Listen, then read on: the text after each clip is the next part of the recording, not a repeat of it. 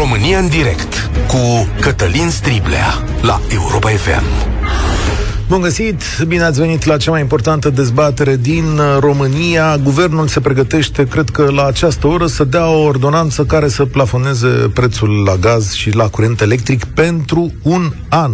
Rețineți acest lucru că era dilemă legată de ce ne facem de la 1 aprilie. Acum știm, Rămân însă alte întrebări, pentru că diferența de preț trebuie să o plătească cineva, iar marile companii care taie facturile nici banii de până acum nu și-au primit și multe dintre ele protestează.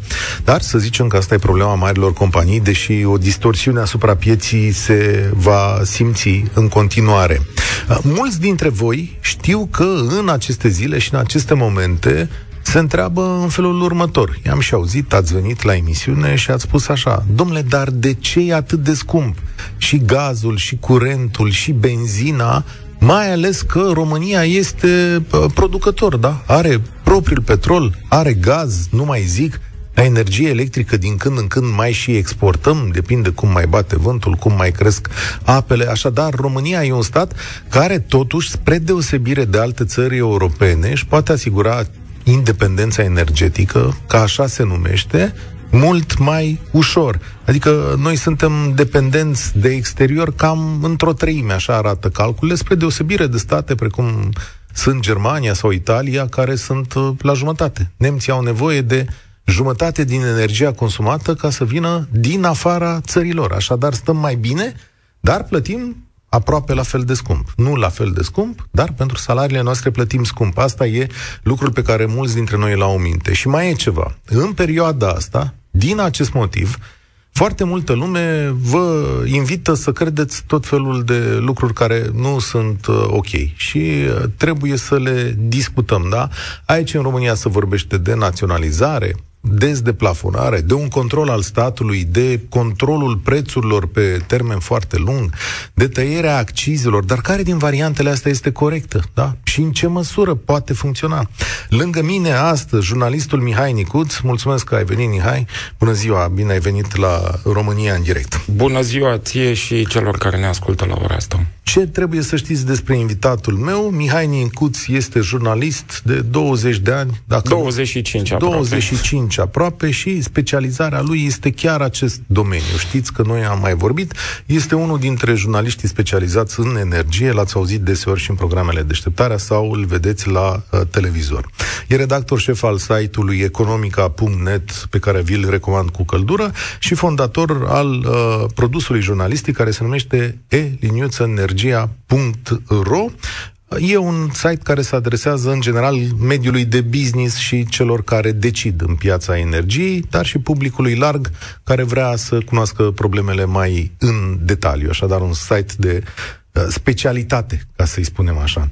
Uh, imediat vă adresez întrebările și dau și numărul de telefon. Știți cum e? Discuția în trei merge un pic mai încet decât de, de obicei. Uh, dar înainte, hai să stabilim niște lucruri. Mihai Nicuț, ce zice ordonanța de azi? Uh, sunt câteva lucruri foarte clare, pentru, în primul rând pentru consumatorii casnici. Uh, prețul la energie electrică pentru consumuri de sub 100 de kW pe lună se plafonează la 68 de bani, între 100 și 300 la 80 de bani și peste 300 asta e, se plătește prețul de contract. La gaze nu mai există plafon de consum uh, până la care să se aplice plafonul de preț. Deci oricât, uh, oricât veți consuma, veți plăti cel mult 31 de bani începând cu, cu 1 aprilie aprilie. Asta este pentru oameni. Uh, pentru companii, la fel, se va plăti un preț de 0,37. Companiile care nu sunt foarte mari uh, consumatoare de gaz și energie electrică, pentru că le au scheme de sprijin dedicate, se vor plăti 37 de bani pe, uh, kilo, pe kilowattoră de gaz și se va plăti un preț de un leu pe kilowattoră de energie electrică. Asta este în mare. Dedesubturile sunt multe. Pentru a se ajunge la astfel de plafoane de preț, ele sunt sub prețurile de piață în momentul de față și o să discutăm și despre piață. Uh, s-au întâmplat anumite lucruri care, mă rog, din punctul de vedere al businessului nu sunt neapărat ok, dar sunt, uh, uh, haide să spunem, cumva necesare în contextul complicat în care ne aflăm cu o criză energetică, cu un război lângă noi. Și anume se, s-a plafonat, s-a reglementat prețul producției interne de gaze naturale pentru populație și pentru producătorii de energie termică.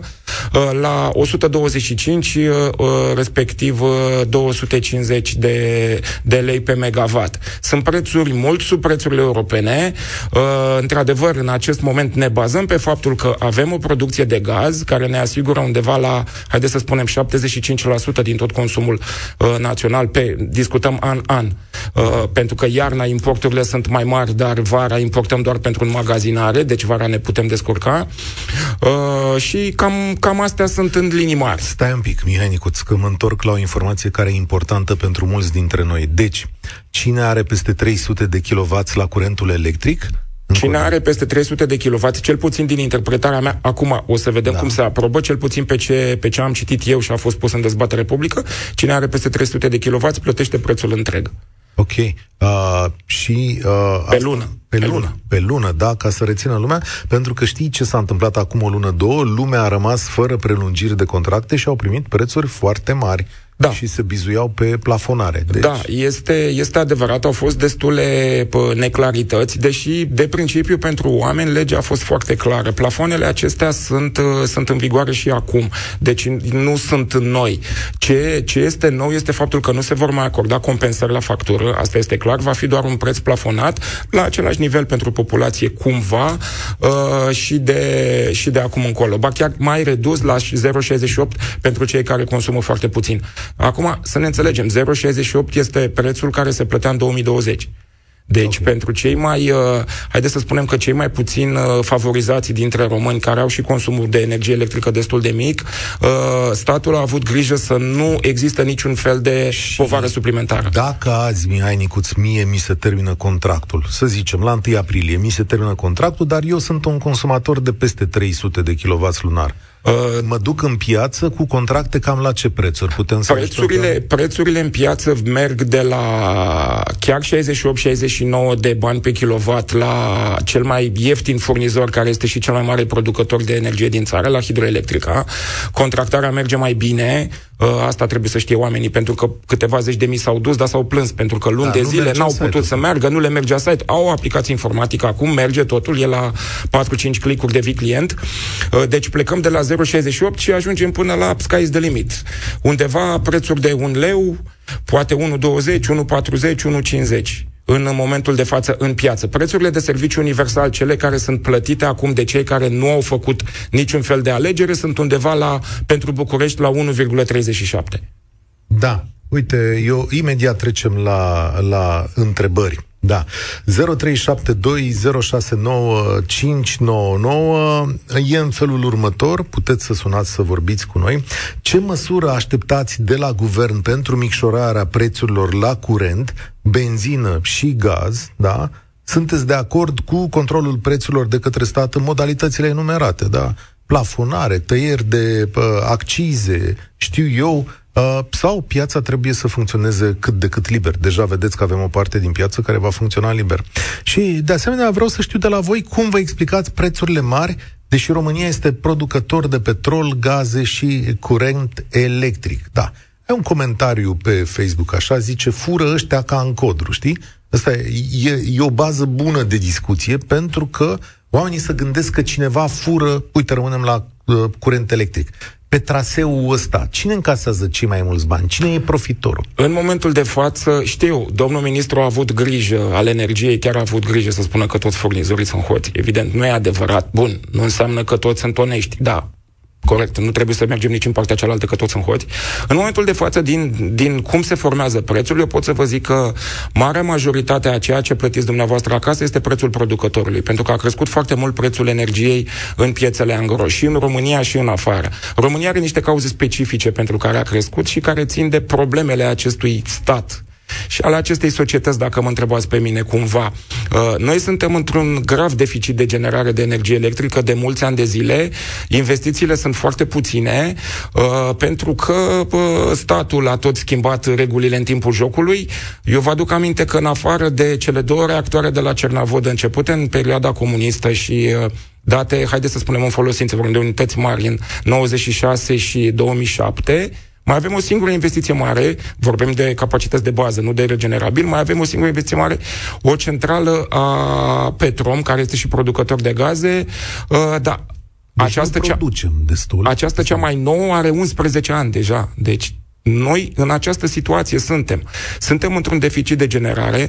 Ce, s-a, uh, ce a fost, s-a închis din diverse motive. Dacă mă întrebați pe mine, unele inclusiv din aceste motive populiste și mă refer mai ales la centrale electrice de termoficare din vreo 10-15 orașe, unde acum lumea se încălzește cu gaz. Gazul este scump. Vedeți, București are un foarte mare avantaj. Bine, dacă ar, fi, dacă ar și fi.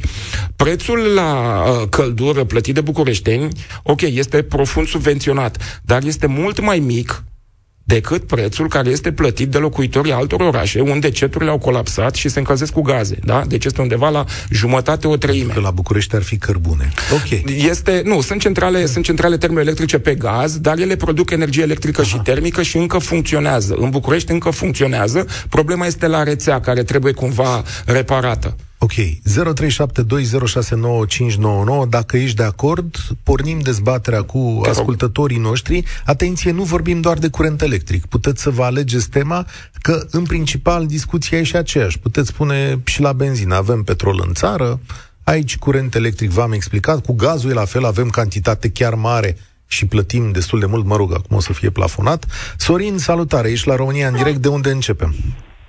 Bună ziua! Da, uh, o să mă rezum numai la, la curent. Ideea este în felul următor. Deci eu, din experiența mea, uh, știu un lucru. Un producător, în momentul în care vrea să vândă pe piață uh, de mezeluri, să spunem, da? ca să ne îndepărtăm și să facem o paralelă, vrea să vândă pe piață printr-un magazin prețul produsele sale, categoric le va vinde la un preț mai mare decât vinde la distribuitor. De ce? Ca să nu uh, îl descurajeze pe distribuitor să-i mai ia marfa. Și acum revin la curent. Uh, hidroelectrica, concret, da, vinde la un preț, ei sunt cu 0,68. De la 1 ianuarie am aflat de treaba asta prin, uh, atenție, prin relații că vinde la 0,68, face contracte la 0,68, uh, la liber, la oricine, dar numai cine știe. Așa, și mă gândesc că hidroelectrica la prețul ăsta de 0,68 face un profit pe care și l-a propus să fie și e mulțumită. Întrebarea este, de ce nu, de ce trebuie să vină statul să intervină cu tot felul de mijloace de a ține prețurile jos, când hidroelectrica, cea care este statul, poate să vină și să-și promoveze în rândul populației acest preț de 0,68, astfel încât să ia cât mai mulți clienți din de la ceilalți uh, fur, uh, furnizori de, de energie electrică, care știm foarte bine că au capital străin și profiturile lor Dumnezeu știe unde se duc, și în felul ăsta, în momentul în care vii cu, cu 0,68, îți vinzi toată marfa, deci toată producția lor, dacă și-o ar vinde la 0,68, bănuiesc că ar fi mulțumiți, că doar de-aia au făcut oferta asta, n-ar mai trebui să vândă la terți, ca ăia să-și mai pună daosuri și așa mai Hai să vedem cum e. la prețuri de un leu. Am înțeles teoria. Stai un pic Bun, cu noi la și... telefon. Stai, stai, stai, stai. Stai să primești da, un răspuns, deci că poate... eu nu înțeleg. Deci okay. asta, deci asta încerc să explicăm, explicăm. Da, Sorin, stai cu noi. De ce a trebuit, și finalizez, de ce a trebuit să aflu prin, prin prin terți, prin cunoștințe nu. care mi-au și zis, zice, bă, vezi, nu mai zice chiar la toată lumea. Da. Și mai mult decât Stai, atât, Sorin, am fost vorbit ministrul și aici a vorbit ministrul de nenumărate ore, adică a zis și Da, dar de ce asta. nu se poate face o mediatizare, cum ONU poate Adică să face o campanie cum... de uh, promovare, da, de ok. Stai un pic, adică hai să răspundem. Noi nu putem. Stai să răspundem, e da, 068 uh, uh, Întrebarea este bună, dar din păcate realitatea nu poate fi cum vrea ascultătorul nostru și o să explic de ce. Dacă, dacă hidroelectrica ar vinde la acest preț, care este bun, da, este bun. Este 0,21 uh, prețul energiei active. 0,215, 0,251, mă scuzați exact, fără tarife da. și taxe. Dacă ar exact. vinde exact. la toată populația la acest preț, hidroelectrica nu ar mai putea vinde energie în piață pentru ceilalți consumatori, pentru consumatori industriali care ar cumpăra la prețuri mai mari, la prețurile de piață ale celorlalți. Asta este una. A doua, businessul de furnizare la clientul casnic pentru hidroelectrica este unul destul de marginal și dumneavoastră spuneți că ar trebui să fie mai mare. Dacă aș fi director la hidroelectrica, haideți să spunem și aș acționa pe, baze, uh, pe bazele pe care le funcționează o societate comercială, spune că pentru mine, care mă costă undeva la 113-114 lei să produc megavatul ăla, să vi-l vând dumneavoastră cu 251, da, este o afacere, dar eu pot să-l vând în piață cu 700, cu 800, va piar în piața de echilibrare undeva cu 1000, pot să-l vând în piața spot undeva cu 2200 când e nevoie de el. Vedeți? Adică trebuie să ne păi, gândim și la păi, interesul atunci, producătorului. Am înțeles și atunci, atunci ce facem? Venim în sprijinul uh, cui? A, căr, a, a, a unei companii care uh, oricum face profit, face profituri uh, uriașe, de salarii uriașe și nu ne interesează de oameni că ajung la un leu și începem să plafonăm prețuri sau să le compensăm la, uh, part, la furnizorii externi din buzunarul tot al nostru, că le dăm diferența, că le-am plafonat plafonat prețurile și le dăm noi diferența de unde? Tot din banii pe care îi facem prin adică- hidroelectrica, deci ce luăm pe mere, dăm pe partea elaltă pe pere și unul la mână și doi la mână uh, uh, n-am ajutat populația cu nimic. Uh, populația... Că mulți nici nu știu habar n-au de treaba asta. Uh, că oamenii nu știu... de... pot să înțeleg. Că oamenii nu știu de oferta hidroelectrică, uh, din păcate a fost destul de mediatizată, dar oamenii, din păcate, po- poate că nu în totalitate se uită unde trebuie. Nu toți se uită unde deci trebuie. Sunt conectat la maxim, credeți-mă, la tot ce se poate. Încerc să filtrez cât se poate de mult. Eu nu, nu am văzut mediatizată treaba asta. Nu da. există da. reclamă per se, cum există la alte companii. Da, da, într-adevăr. Într-adevăr și probabil că hidroelectrica nu și-a făcut această reclamă pentru că mi închipui că, așa cum v-am zis, nu vrea să vândă toată energia la acest preț, care este un preț artificial sub piață. Repet, lor le asigură profitul, dar uh, este totuși un preț care nu este, nu este cel de piață și care afectează pe ceilalți. Întrebarea care se pune aici păi, este despre nu, rostul statului. Sorin, o secundă. Întrebarea este despre rostul statului. Când ai o problemă socială declanșată exact. de prețul curentului, statul are o pârghie. Întrebarea e până unde o folosește și cum o gândește statul pârghia asta. Depinde până la ce nivel dorește. Eu, uh, de ce nu se duce, mă, mă scuzați, de ce nu se duce atunci hidroelectrica cu prețul un pic mai sus, să zicem, dar nu 0,25, să zicem 0,30, care tot ar fi decent. E Ca pol- să mai aibă un pic de marjă unde să mai dea ceva discounturi la terți.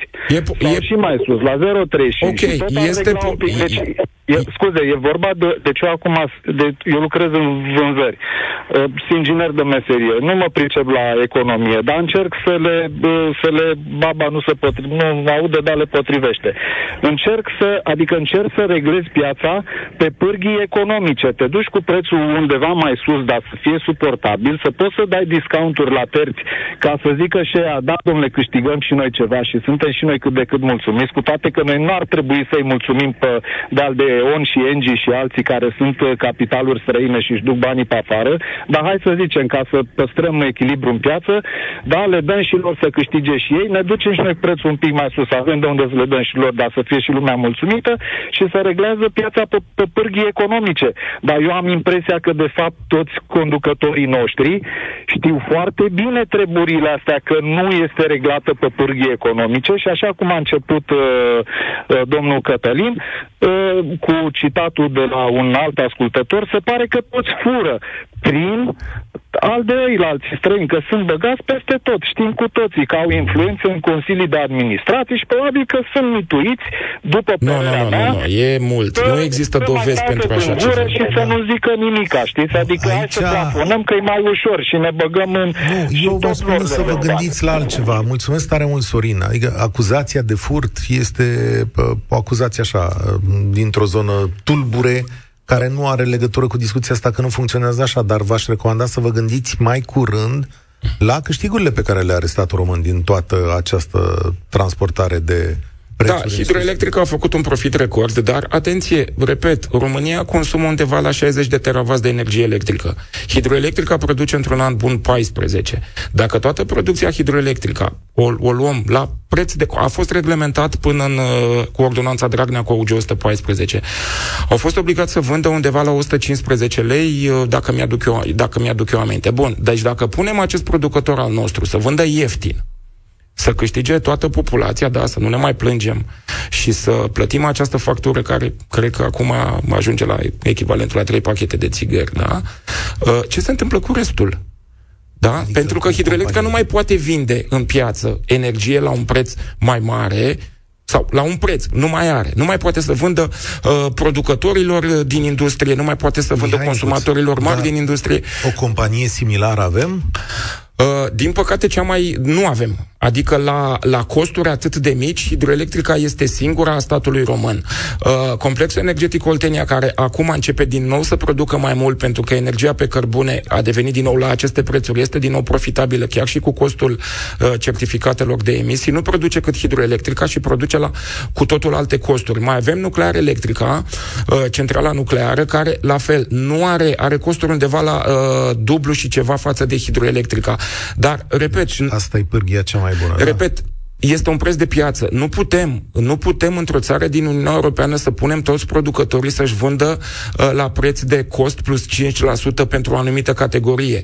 Și vă spun și de ce este o piață liberă. La un moment dat, dacă se întâmplă, dacă se întâmplă lucrul ăsta, se poate exporta toată energia. Da? Pentru că vine cineva și cumpără, pentru că este mai ieftin la noi decât Ca în altă medicamente. parte. Bogdan. Și ajungem inclusiv la scandalul cu ce s-a întâmplat cu carburanții, pentru că a fost aceeași cauză. Bun, hai că o să vorbim și de benzină. Sper să ne legăm de o întrebare, dacă nu o să revin eu la chestiunea asta. Hai să vedem Bogdan, care așteaptă de ceva vreme pe fir. V-am spus că e mai complicat când discutăm în trei părți. Salut, Bogdan!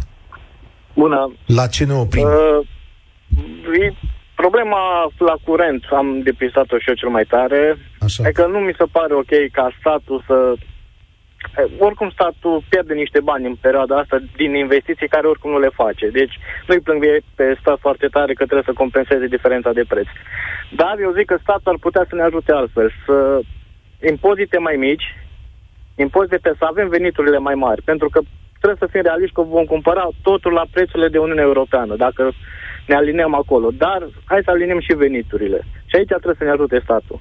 Din punctul meu de vedere, asta trebuie Aici, să facă statul. Da, stai puțin ca să vedem exact la ce ne referim. Impozitele sunt mici al naibii în România, sunt 10%. Ce te doare pe tine este taxarea muncii, de fapt. Celebrul taxarea ceasă. muncii, taxarea muncii. Acolo, acolo e durerea mare. Când în rest o să vină statul și o să zică, Bogdane, ți-am dat 10%. E mai jos de atâta nu pot să-ți dau. E...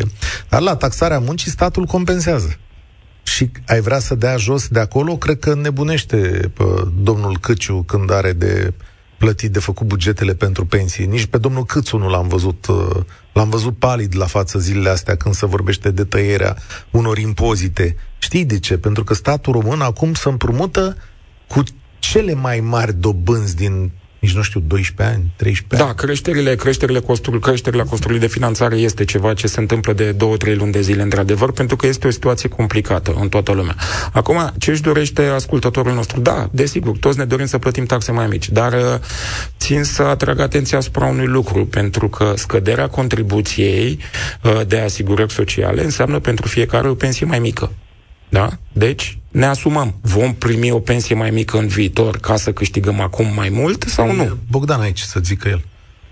Păi, din punctul meu de vedere, dacă ajungem la anii 70 de ani să la pensie, nu știu câți din noi mai vom mai apuca pensia. Important e să putem trăi bine până la vârsta de pensie, încât să ne putem face și o rezervă din punctul meu de vedere. Eu mi-aș dori ca totuși speranța de viață în România să crească astfel încât cât mai mult să mâncăm din partea statului român, ca să zic așa popular, cât mai mult pensie. și eu să mănânc pensie măcar 20 de ani, dar nu știu dacă vom apuca din păcate. Dar să știi că e interesant abordarea ta, pentru că e primul care vorbește într-adevăr că păi, până la oprirea prețurilor trebuie să ne creștem veniturile sau producția sau lucrurile care să, care să regleze... Păi, trăim într-o globalizare, până la urmă. Prețurile nu pot fi diferențiat mult între state, plus, minus, dar tot, exact, dacă noi vom vinde cu 20 de bani kilovator, o să-l vindem spre Ungaria și spre alte state care la ei va fi 60 de bani. Tot nu-l vindem aici, vom exporta și ajungem iar la export și vom urla că suntem mari exportatori și noi nu mai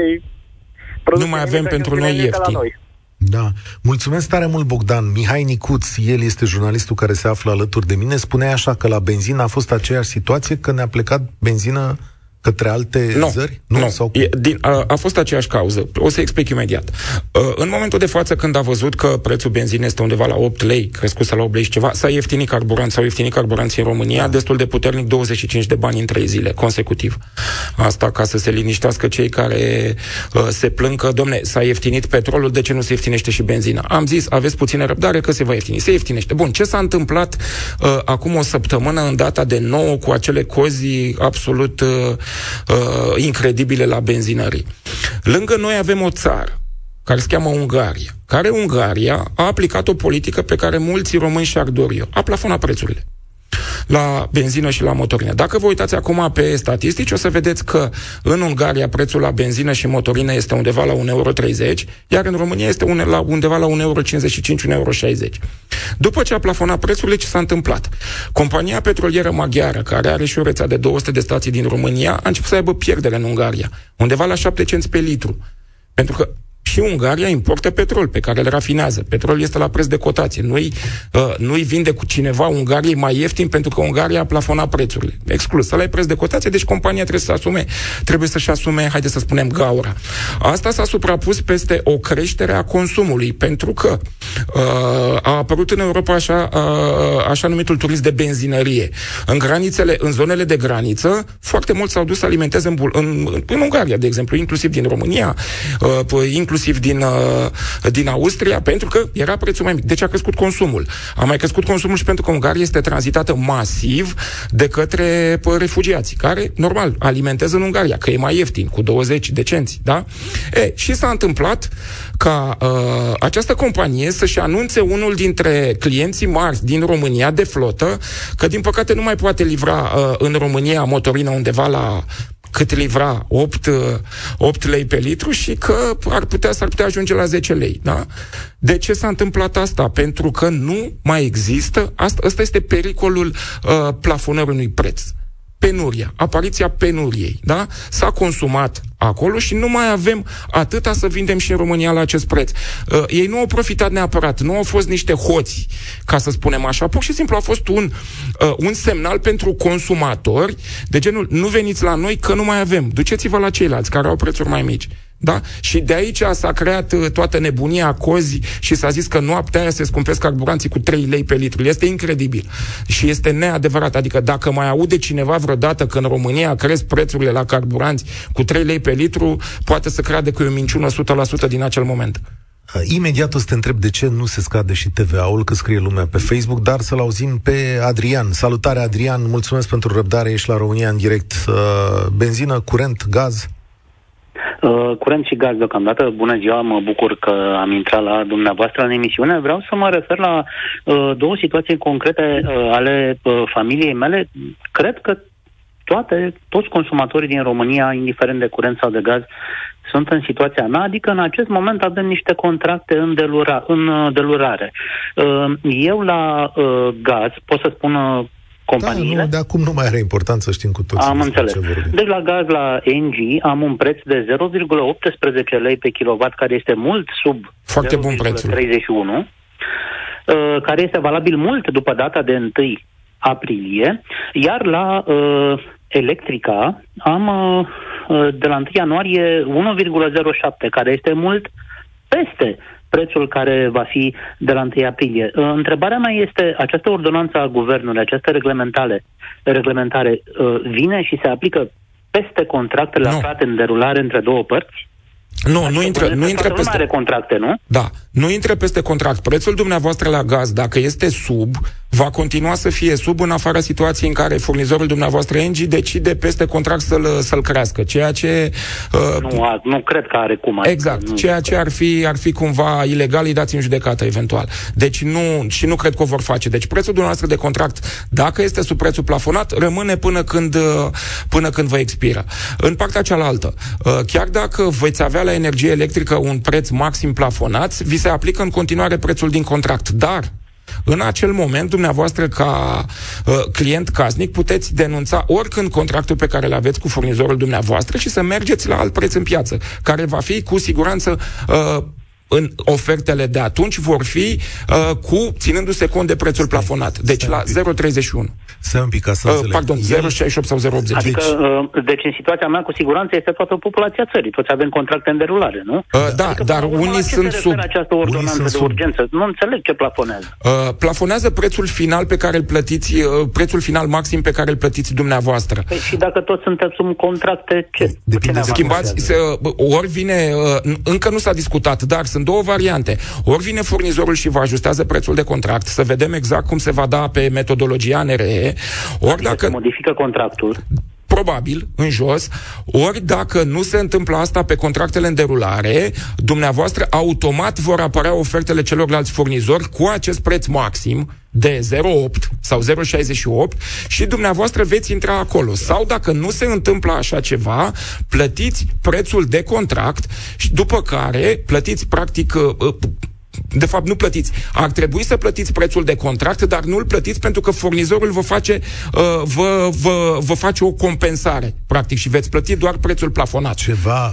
nu este aici. încă clar. Nu este încă clar pentru că ordonanța nu este dată câtă lume este în necunoștință de cauză în acest moment, mă, nu mă refer la mine, trăiesc într-un oraș mare, sunt conectat, să zic așa, la, la internet și la restul, dar Uh, deci toată lumea are contracte. Lumea da. este convinsă că de la 1 aprilie va plăti 0,31 la gaz și 0,8 la energie. Atenție. Deci Dacă prețurile asta. sunt sub, nu trebuie să plătească atât. Dacă prețurile sunt peste, ordonanța spune că vor plăti cel mult atât. O să vedem sub ce formă. Fie se ajustează în jos toate contractele. Mai era o condiție acolo. Da, de consum. De consum. De consum, da. da, da, dacă... deci e de consum. La Adrian. energie electrică este până în 300 de kW, asta nu se pune problema, ai... consum până în 300. A, tu Bun. consum până în 300, Atunci cine are peste 300, nici este preț de piață. E preț de piață. Deci tu da, consum până în 300. 100 și 300. Bun, dacă consumați sub 300, uh, consumul dumneavoastră începând cu luna aprilie trebuie să fie plătit de dumneavoastră la 0,80. Trebuie să vedem cum se va face acest lucru. Fie vă vine automat de la, de la furnizor lor noul preț, fie se ajustează automat contractul astfel încât dumneavoastră să plătiți atâta, iar uh, compens, să fie o compensare în factură pe care furnizorul o să o primească de la bugetul de stat. Nu veți plăti mai mult decât prețul plafonat, indiferent de modalitatea prin care se va face uh, acest lucru. Asta este clar. De la 1, uh, de la 1 aprilie, dacă contractele au un preț mai mare decât prețurile maxime plafonate de către stat, se va plăti la prețul plafonat de stat. Deocamdată Deocamdată nu se știe cum, dar cu siguranță așa se va întâmpla, că de asta ai dat ordonanța. Da. Uh, mai era o chestiune, uh, Adrian? Uh, sau am reținut da. eu greșit? Spuneai, da, că, da. spuneai că mai e o chestiune? Te rog. Uh, nu, nu, nu, ah, atât. Mă, mă referam, m-am referit la gaze și la, la energie înțeles. Mulțumesc tare mult. Asta e important pentru toată lumea. Să nu uitați că e vorba și de un consum, da? Da. Adică cine consumă peste 300 de kW Momentan, din ce scrie, să vedem adoptată astăzi, pentru că, repet, noi vorbim pe un draft aflat în dezbatere publică, astăzi ar trebui să adopte. Cine are peste 300, eu am înțeles că va plăti, uh, va plăti prețul pieței. Nu pe diferență, pe tot consumul, atenție. Angela, o secundă de răbdare, pentru că vreau ca uh, Mihai Nicut de la economica.net să răspundă unei întrebări care vine de pe Facebook. De ce nu taie statul TVA și toată lumea ar fi da, este o întreagă discuție cu tăiatul acestui TVA. Polonezii au făcut-o. La benzină, TVA-ul este zero și au niște prețuri reduse, n-au intervenit în prețul de piață, au tăiat doar taxa. Polonezii se pare că și-au permis. Vedeți, dumneavoastră, statul român este prins într-o menghină, adică dacă taie TVA-ul, care este una dintre cele mai importante surse de venituri bugetare, automat nu-și mai poate asuma aceste cheltuieli, mare parte din aceste cheltuieli. Pe de o parte, ar fi mai bine, pentru că automat scade prețul la consumatorul final, deci nu mai trebuie să mai compensez, să bag în buzunarul celălalt și să dau cu cealaltă mână pe, pe compensare.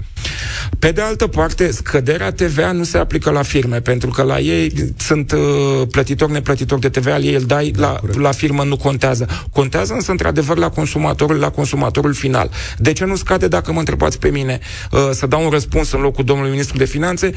Probabil pentru că este nevoie de foarte mulți bani în momentul de față pentru a se plăti, uh, a se plăti sau, sau a se acorda compensații ca să rămână prețurile la aceste materii prime și energetice la un nivel asta. rezonabil. Nu uitați că statul român e un mare consumator de bani pe un sistem administrativ nereformat și toate Trecând peste că avem un milion și 600 de mii de bugetari, și, da. Uh, pensiile care sunt uh, plăt, sunt plătite foarte mult, dar sunt foarte mici, că sunt uh, pe o inechitate cumplită. Angela, salutare, ești la România în direct, mulțumesc pentru răbdare. Bună ziua, vă așteptam cu mare nerăbdare. Sunt un mare fan al emisiunea dumneavoastră. Am și o mică, mare problemuță. Deci am uh, lucrat cu soțul în străinătate vreo șapte ani de zile. Ne-am cumpărat un lot de casă, ne-am făcut o casă, în fine, astea sunt detalii. În zona respectivă, administrația, ca de obicei, n-am avut lumină și apă. În sfârșit, apa ne-am tras, ne-am făcut pus, am făcut noi ce am făcut. Lumina. Uh, eu m-am mutat în iunie acum șase ani și lumina mi-a venit în octombrie anul trecut. Deci am fost obligată să mi fac un sistem de fotovoltaice în, în ideea în care eu am stat din iunie și până în februarie anul următor, fără curent pe un generator, cu un copil de 5 ani. Ok. Nu asta este problema. Deci ne-am descurcat cum am putut. Am, uh, n-am mai făcut nimic la casă și ne-am pus șase panouri fotovoltaice. Uh, cu niște acumulatori pe bază de gel, cine știe, știe ce zic, n-am fost informată cum se utilizează respectiva mă, um, instalație care am făcut-o, am pierdut niște bă, acumulatori de vreo 120 de milioane, asta am trecut și peste asta. Am văzut că nu facem față la consumul din casă numai cu fotovoltaicele cele că am avut în anul respectiv uh, o iarnă care o săptămână n-am văzut soarele și nu încărca de nicio culoare și n-am mai strâns un pic și am pus și o eoliană de 3 kW pe oră. Deci Problema sunteți... nu este asta. Problema asta. este că din momentul în care a venit Enelul, eu mi-am uh, tras și de la Enel pentru că nu era constant nu aveam bani să mai cumpăr alți acumulatori de mare capacitate ca să poată întrețină toată, să-mi poată acumula toată pro- producția care o am. Am reușit și ne-am tras de la Enel.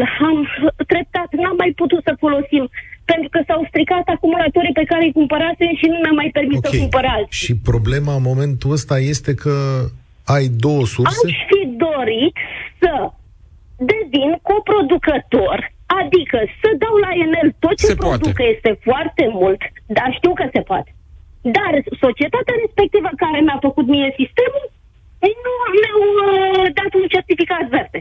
Și umblu de un, aproape un an de zile ca să iau certificatul respectiv ca să pot să devin coproducător, ca să pot să mai investesc, adică să iau niște acumulatori și să dau și la Enel tot ce producă uh... este foarte mult. Acum vreo două zile mi-a bubuit o baterie din cauza că uh, ea consumă mult fiind în Dobrogea, în Constanța. Și vântul este foarte da. puternic. Mulțumim tare mult, Angela. O să-ți dau un răspuns scurt că luăm publicitate imediat după, dar te rog, uh, Mihai.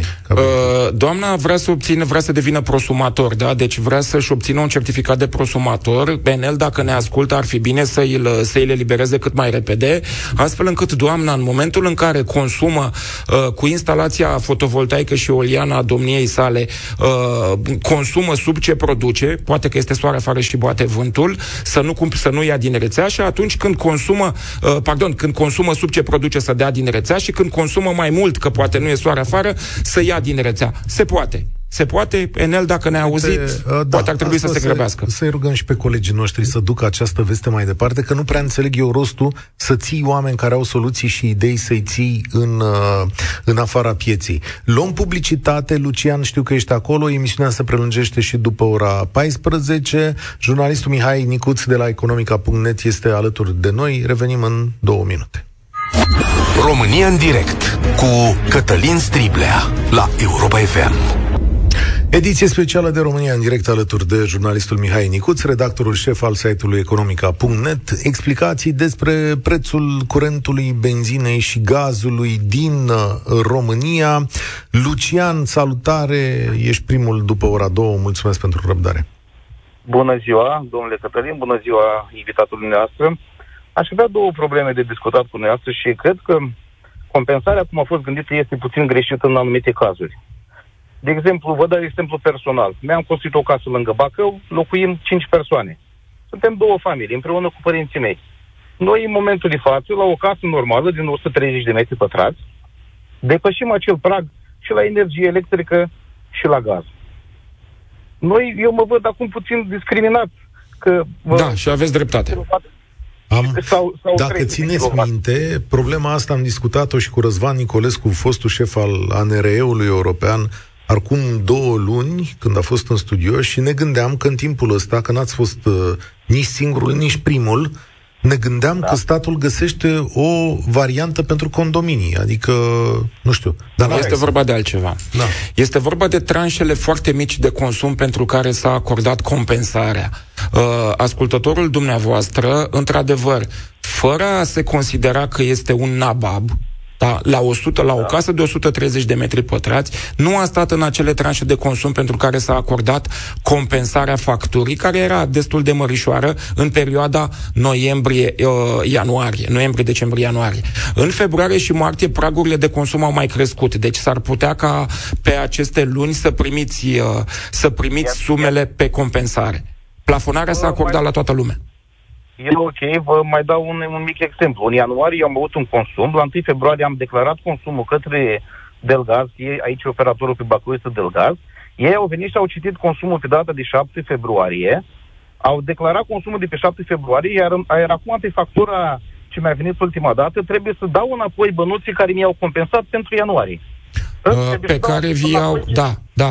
Trebuie să, da, dați, da, înap- da. În, trebuie să dați înapoi compensarea înapoi? pentru că consumul dumneavoastră a fost peste pragul, consumul... Uh, păi da, dar nu m-ați înțeles. Eu în data din 3 februarie, când am făcut raportarea, eu eram în prag. A, era în prag. Ei au venit și au citit da. 70 Au citit apoi. Uh, exact. Așteptați să se no, termine toată schema și probabil că lucrurile se vor compensa pe tot consumul dumneavoastră, pentru că lege scrie că la finalul acestei scheme, deci la data de 31 martie, când se termină vechea schemă și intră noua schemă, se va face o regularizare și atunci, pe tot consumul dumneavoastră din această perioadă, dacă ați stat sub cel compensat, veți primi. Dacă nu și ați consumat peste cel compensat, din păcate o să fiți dator la, la firma furnizoare. Da. Dar problema există. Voi... Prețuri, da. consumurile de gaze au fost foarte mici când s-a acordat compensarea raportată la consumurile reale din România pentru cei care stau la casă. Și nu neapărat cine stă la casă este nabab. Că asta s-a spus, domne, nu-i ajutăm pe toți. Bun. Sunt case de 130 de metri pătrați. Exact, care sunt... consumă mai mult de bă, 200 de metri exact. cubi, cum a fost uh, cazul exact. în noiembrie trecut. Aș vrea, aș vrea să-i dau un răspuns și primului, uh, primului interlocutor de astăzi. Uh, a spus că a găsit pe sub mână asta informația că cei de la Hidroelectrica dau cu 0,68. Uh, ideea e în felul următor. Eu personal, în, de, în noiembrie, când am primit uh, acea înștiințare de la Delgaz, la EON, de fapt, uh, pe Bacău, că se mărește tariful, am intrat pe portalul ANRE, era la liber informația, i-am găsit pe cei de la Hidroelectrica, am făcut, uh, am trimis documentele, într-adevăr, în, per- în perioada respectivă am mers mai greu cu contractarea, dar uh, nu, a fost o informație S-a la putut, liber. Nu poate... S-a putut, da. Da, mulțumesc da, tare mult, uh, mulțumesc tare mult, uh, Lucian. Sunteți alături de Mihai Nicuț, redactor șef al publicației economica.net. Căutăm astăzi răspunsuri la cea mai mare problemă, sau de fapt cea mai mare criză pe care o trece generația noastră în materia acestor uh, prețuri. George, salutare, ești la România în direct. Alo, bună ziua, domnilor. Dumneavoastră și ascultătorii dumneavoastră. Mă auziți? Da, te ascultăm. Uh, eu nu sunt de acord cu subvențiile. Nu sunt de acord. De exemplu, nu aș vrea să plătesc subvenții să beneficieze de ele protestatarii de la Pungești. Da. da, pentru cine nu știe, trebuie să explicăm. Pungești a fost o zonă unde s-a dorit, s-a inițiat, s-a crezut la un moment dat că se poate face... Se poate extrage gaz de și prin fracturare hidraulică de da. către Chevron, care este una dintre marile companii petroliere din lume, americană. Da. da. Știm ce și spui? Celor, și nici celor care l-au susținut pe domnul Dragnea, care și-a angajat uh, cu legea offshore și da, companiile asta să știi că dreptul la opinie politică în România este sfânt, deci Corect. trebuie să-i susții. da. Așa cum... Am uh, să fiu un pic rău da, așa cum, așa cum uh, o doamnă întreba aici uh, de ce consumatorii persoană fizică au prețurile mai mici decât companiile, pentru că statul în sine are o gândire socială și ajută pe ajută persoanele fizice să treacă de perioade de, perioade de criză diferite. Da, este o anomalie. Da. În toată piața europeană este invers. Dar trăim o situație complicată și în momentul de față nu se poate subvenționa toată lumea, asta este clar, nu sunt bani pentru așa ceva. Și ca atare statul și-a ales, ca să zic așa, da. țintele între ghilimele. Dincolo de asta, George, bănuiesc că asta a fost o glumă, preambulul. Hai la, hai la chestiune. pare că se dau totuși prea multe subvenții. Toată lumea beneficiază. De exemplu, eu din Constanța plătesc subvenție Bucu- celor din București din Info, unde se câștigă cel mai mult din țară, pentru metrou. Da. Adică totuși... Se da, e o întreagă discuție și... Mult da. prea mare. Și mi-aduc aminte de domnul Ioan Nicolae, care primea un uh, preț subvenționat sau la gaze și unde a fost performanța în momentul în care nu i s-a mai dat, a zis că închide, parcă de din ce mi-aduc eu aminte. Așa e. Nu, deci subvențiile astea sunt ca un bumerang sau sunt niște băieți care se folosesc de ele. Totuși nu putem păcăli legile pieței, economiei. Eu, de, uh, la fel a fost și cu motorina. Uh, asta e piața, au crescut prețul, au crescut costurile, automat privatul nu mi-a plăcut desantul pe care au vrut să-l facă, să-l facă guvernul, mergem peste ei, le facem și s-au dus și au amendat pe alte lucruri. Adică am fost de acord cu domnul Cuț că nu se face așa ceva. La benzinării te referi, da. Aia a fost da. o acțiune heirupistă, adică da. eu verificat exact, la alimente. Era nevoie de o reacție din partea statului ca să contracareze și au găsit-o pe asta. Au trimis ANPC, Inspecția Muncii. Mare lucru nu s-a rezolvat, nici nu avea ce să se rezolve carburanții nu au preț de mercurial. Nu da, poți să-l acuzi exact. de speculă. Știi unde Pe puteau mine... rezolva? La încălcarea normelor PSI, că acolo a fost Desigur, dezastru. Desigur, da. când au încărcat toți în butoaie, în pubele, în pungi de plastic, pentru că probabil dacă nu li se dădea, ieșea cu bătaie și aveam alte probleme. Mm-hmm. Da, iar uh, nu, tot la fel nu pot să înțeleg, de exemplu, în agricultură, în anul 2020 uh, s-au dat ajutoare pentru înființarea de noi recolte pentru că a fost secetă. În anul 2021 s-au făcut profit record. De ce nu s-au luat banii aia înapoi? De ce a trebuit să le plătesc eu? Ok, am ajutat. De exemplu, eu sunt un mic întreprinzător. Eu dacă nu am bani să-mi plătesc furnizorii, ori dau falimentul, ori trebuie să vând ceva să fac, fac rost de bani. Ei nu, lor li s-a dat bani de la stat. De ce nu s-au dat înapoi? Adică totuși, eu, ca și mic întreprinzător, n-am beneficiat niciodată de nicio subvenție. Și totuși m-am descurcat și fac performanță și o să fac performanță. La fel poate să facă și alții. Mi-a crescut motorina, n-am putut să ridic să costul de producție mi-a crescut, dar n-am putut să fac scumpirea în raport cu costul de producție și atunci a trebuit ca să rămân competitiv în piață. A trebuit să mai uh, să mai reduc din cheltuieri, am mai redus din cota mea din profit și am rămas în piață. Merg mai departe, la fel poate să facă și ceilalți. Adică totuși se fac niște discriminări, niște caste. La noi nu ne deranjează dacă se plafonează prețul, dar să nu fie la produsul meu, să fie la celălalt. Nu exact. George, mulțumesc. Acum problema nu. cu agricultura e următoarea, că dacă n-ar exista subvențiile astea, ai avea alte probleme de care te-ai plânge la raft. Și așa sunt uh, destul de multe uh, probleme. Înainte de a trece la Daniel, întrebare, că nimeni nu zice nimic și am primit multe mesaje. Oamenii să mai încălzesc și cu lemne. Da, nu există. Din, uh, din ce am văzut, nu există o plafonare la prețul masei lemnoase pentru foc. Știu că s-a scumpit uh, și, bun, s-a scumpit mai puțin decât gazul, deci iarăși devine cumva mai profitabil dacă ai centrală pe lemne sau Peleți. Din păcate, poate da. nu sobă, dar centrală pe lemne și peleți uh, să te încălzești, e mai rentabil să te încălzești decât la prețurile astronomice de la gaz pe care le-au plătit unii dintre noi. Nu este nimic în ordonanță. Uh, este un ajutor pentru achiziția de lemne în legislația trecută, care a fost dată deja referitoare la consumatorii vulnerabili, dar nu cred că acoperă decât foarte puțin din consum. Daniel, Daniel, salutare, bine ai venit la România în direct. Uh, bună ziua! Te ascultăm. Uh, sunt un ascultător care vă urmăresc de foarte multă vreme și vreau să clarificăm două aspecte. Unul de interes general și unul de interes particular, privat, să spun așa. Cel de interes general se referă la modul în care se stabilește prețul gazului în România. În piață circulă o legendă prin care se spune că prețul gazului se stabilește la, după prețul bursei din Viena. De ce se întâmplă lucrul acesta? Da, este, este parțial adevărat. Uh, prețul gazului nu se stabilește doar în funcție de prețul gazului de la Viena și trebuie să vedem pe ce, de, ce, de ce gaz vorbim. Gaz vândut a doua zi, gaz vândut peste un an, gaz vândut peste o lună. Uh, uh, deci ține, ține de un preț regional, într-adevăr contează și prețul de la Viena. Uh, în general, la noi este mai mic decât acolo, dar nu cu mult. Problema care este și, într-adevăr, ascultătorul nostru are dreptate, este că taxele din, pre- din preț sunt stabilite în funcție de prețul de la Viena și acest lucru trebuie să dispare și avem promisiuni că dispare. Adică, redevența care se plătește în România și impozitul suplimentar pe producția de gaze, că este un impozit mare, se plătește în funcție de cotația media a prețurilor spot de la Viena. Este un avantaj pentru stat care câștigă mai mult. Că asta este problema, că uneori înjurăm statul că nu-i taxează pe petroliști care fură și alteori înjurăm, înjurăm prea mult că îi taxează prea mult și crește prea mult prețul gazului. Da? Deci între aceste două extreme ne aflăm. Și aici unde suntem? Aici suntem la taxare prea mare, asta spune. Uh, da. Uh, există, uh, există totuși un, uh, o mică schimbare și un mic avantaj uh, acum în această, în această nouă ordonanță referitoare la plafonarea prețurilor la gaz pentru producția, pentru consumul casnicilor și al producătorilor de energie termică.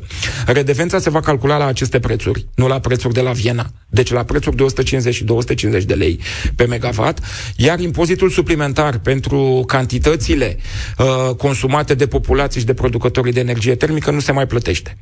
Da, ca să înțeleagă toată lumea, de ce ne-am pus noi la comun cu oamenii ăștia care-i... Uh... Uh, pentru că a existat în trecut această gândire, această idee că uh, producătorii, mai ales OMV Petrom, fură. Da? Uh-huh. Și ca atare trebuie să-l supraimpozităm. Și l-au impozitat la prețul tranzacțiilor de la Viena, deși prețul de pe piața locală, în general, a fost Acum este mult mai mic, acum este ceva mai mic. În trecut a fost sensibil mai mic decât cel de la Viena. Okay. Dar impozitul s-a plătit pe tranzacția de acolo, pe prețul de acolo. Daniel, ok? Am înțeles uh, explicația. Ar mai fi a doua uh, problemă pe care vreau să o ridic. Se referă la ordonanța de guvern dată pe 29 sau pe 30 decembrie, prin care se transpune în legislația națională o directivă europeană care spune că în momentul în care ești prosumator și, dai, și produci energia electrică din fotovoltaice, o dai la furnizorul de energie electrică vara în speță, iarna urmând să o iei înapoi. Compensarea deci, cantitativă. Ziua... Așa, compensare cantitativă. Nici până în ziua de astăzi, de sunt aproape trei luni de zile, nu se aplică. Nu au apărut, ori, nu exact, normele de aplicare. Așa. Și nu știe nimeni ce să facă. Eu care sunt prosumator și care am investit niște bani de ce cumpăr energia electrică cu 49 de bani și o dau statul, o dau statului? Mă rog, o dau furnizorului meu cu 19 bani. Uh, nu mai este chiar așa. Pre- prețurile s-au mai actualizat, dar uh, aveți dreptate și este o foarte mare problemă. Uh, pentru prosumatori, într-adevăr, trebuia să apară această compensare cantitativă 1 la 1, a și fost ordonanța de urgență a guvernului. Însă, între timp, lucrurile s-au schimbat pentru că S-a dat o metodologie ANRE care încă nu se aplică, dar se va aplica și s-a spus că compensarea cantitativă se va face doar la prețul energiei active. Ce înseamnă asta? Dacă ascultătorul nostru într-adevăr are dreptate, are un sistem fotovoltaic acasă, da? Să presupunem că a livrat în rețea cu, nu știu, 10 MW, 100 de kW, nu știu, vă alegeți dumneavoastră, uh, mai mult decât a produs. Deci a injectat în rețea. El, pe compensare cantitativă 1 la 1 integral, poate să-și consume înapoi din rețea în 24 de luni, în 2 ani de zile, această cantitate. Atunci când produce, produce mai puțin decât da. consumă el, când are nevoie. Și ar trebui să se facă cantitativ fără discuție de preț. E, din păcate, uh, metodologia ANR specifică faptul că, da, este o compensare cumva cantitativă, dar nu mai este unul la unul. Adică atunci când omul își ia înapoi din rețea energia pe care a injectat-o, va plăti taxele de rețea și uh, tarifele de rețea și taxele. Ceea ce înseamnă ceva, înseamnă 50 de bani, poate pe adică 40-50 de bani pe kilowatt. Nu da. e un partener loial, asta. De data asta, de, în, de data asta se pare că problema a fost la ANR, care înțeleg că așa a gândit pentru că a respectat niște uh, regulamente.